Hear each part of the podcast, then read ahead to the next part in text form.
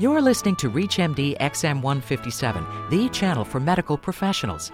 Welcome to Medical Breakthroughs from the University of Pennsylvania Health Systems with your host, Northwestern University internist Dr. Lee Friedman. The diabetes epidemic.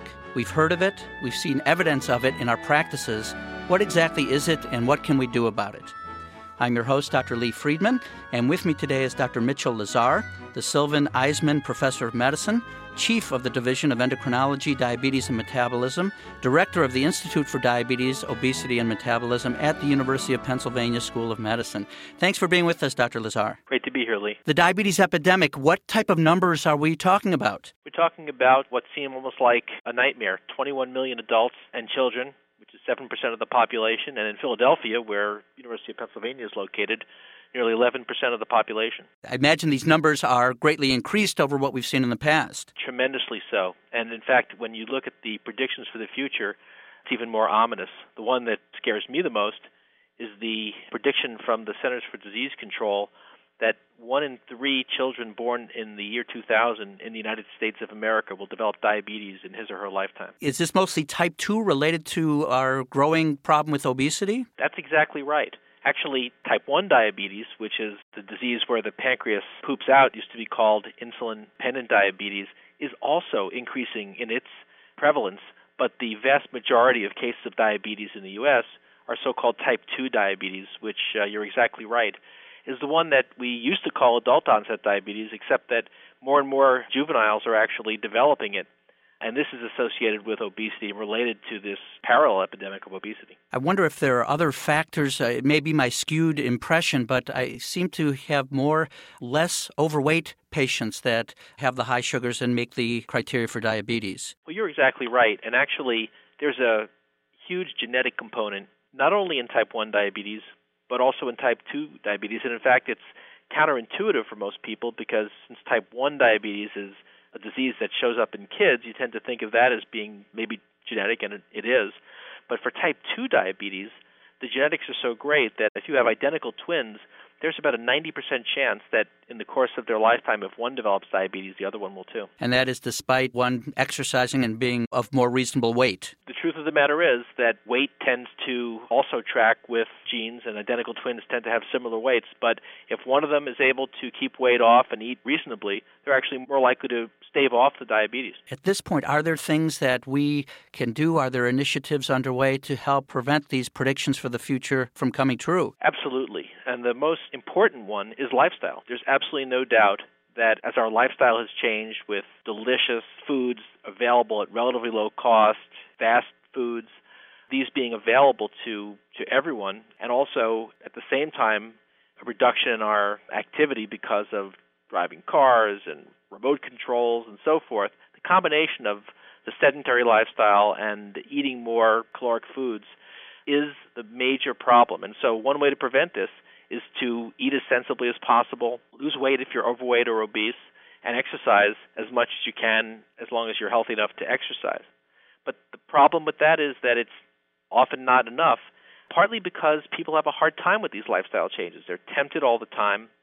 The rate of regain of weight is tremendously great and it's familiar to probably all of your listeners. You diet and you get the weight off and you feel great about yourself and a year later kind of sneaks up on you that you're the weight you started at, and that's a very common problem. And because of that, we're also trying to find new medications that, in the ideal world, would have few or no side effects, but treat the blood sugar or treat the weight. And so, in addition to efforts at education of the public and of healthcare providers, there are some efforts underway to find biochemical solutions to these problems? Yeah, there's really two ways to think about it. One is obesity is, of course, a cosmetic problem, but if its main medical problem is to cause diabetes and then with diabetes, heart disease and other problems related to diabetes, then one solution potentially could be to figure out how obesity causes the diabetes in the first place and then to target that. And then, of course, the even more optimistic and hopeful thing would be to think that we can figure out why people are getting obese in this environment and why some people get more obese than others because we're all in pretty much the same environment and yet it's very common for someone who's overweight to jealously look at their friend who's eating just as much and is not gaining as much weight if we could figure out what's special about the friend and target that with medication, that would also be a great help. If you've just tuned in, you're listening to Medical Breakthroughs from the University of Pennsylvania on ReachMD XM157, the channel for medical professionals. I'm Dr. Lee Friedman, and I'm speaking with Dr. Mitchell Lazar about uh, the epidemic of diabetes and what we can do to help counter that. Dr. Lazar, we think about diabetes as uh, being a combination of a problem with insulin resistance as well as beta cell failure.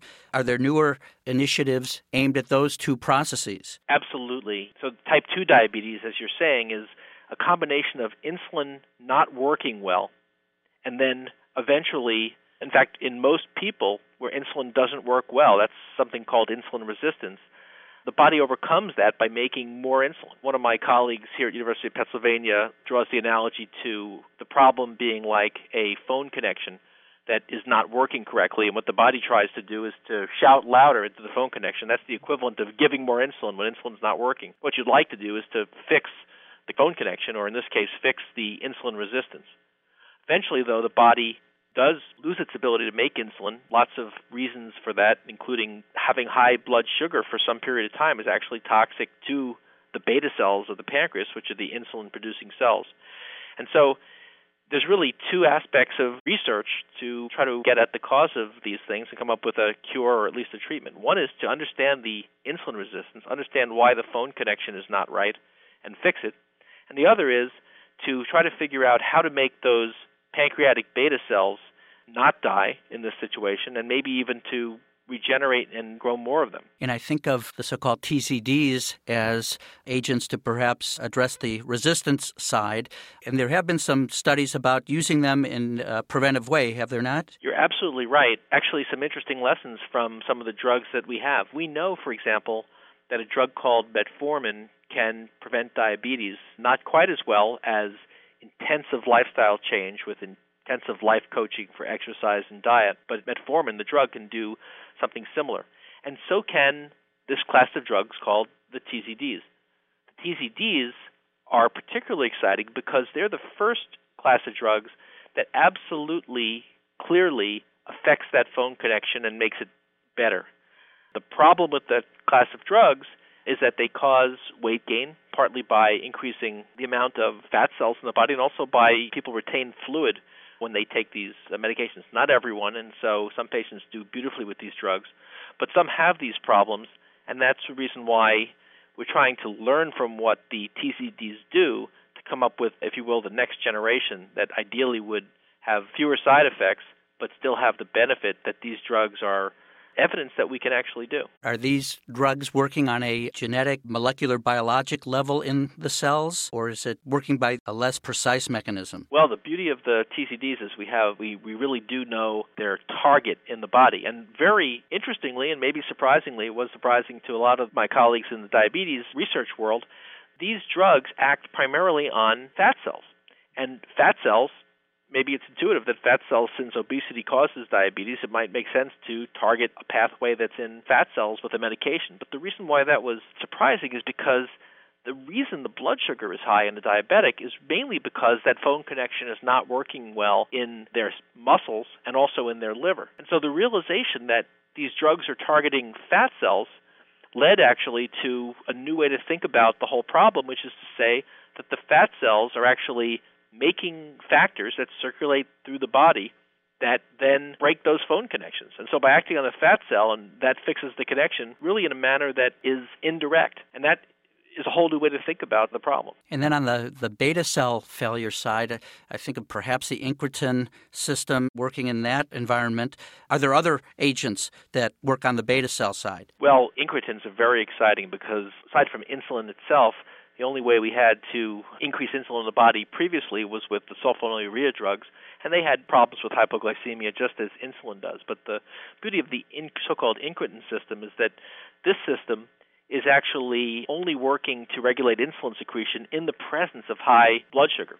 So you really have a safety measure and margin with regard to hypoglycemia.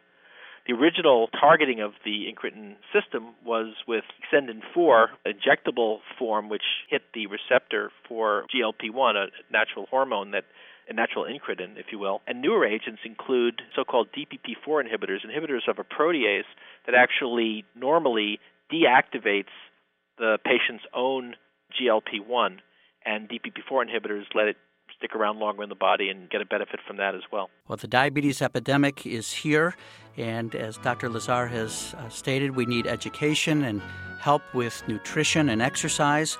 Often those interventions are not overly successful, and Dr. Lazar has reviewed for us some of the current medications that we have in our armamentarium to help prevent and treat diabetes and the outlook seems to be very exciting, particularly with the team approach that Dr. Lazar has stressed. So thank you for listening. I'm your host, Dr. Lee Friedman. You've been listening to Medical Breakthroughs from the University of Pennsylvania Health Systems on ReachMD XM 157, the channel for medical professionals.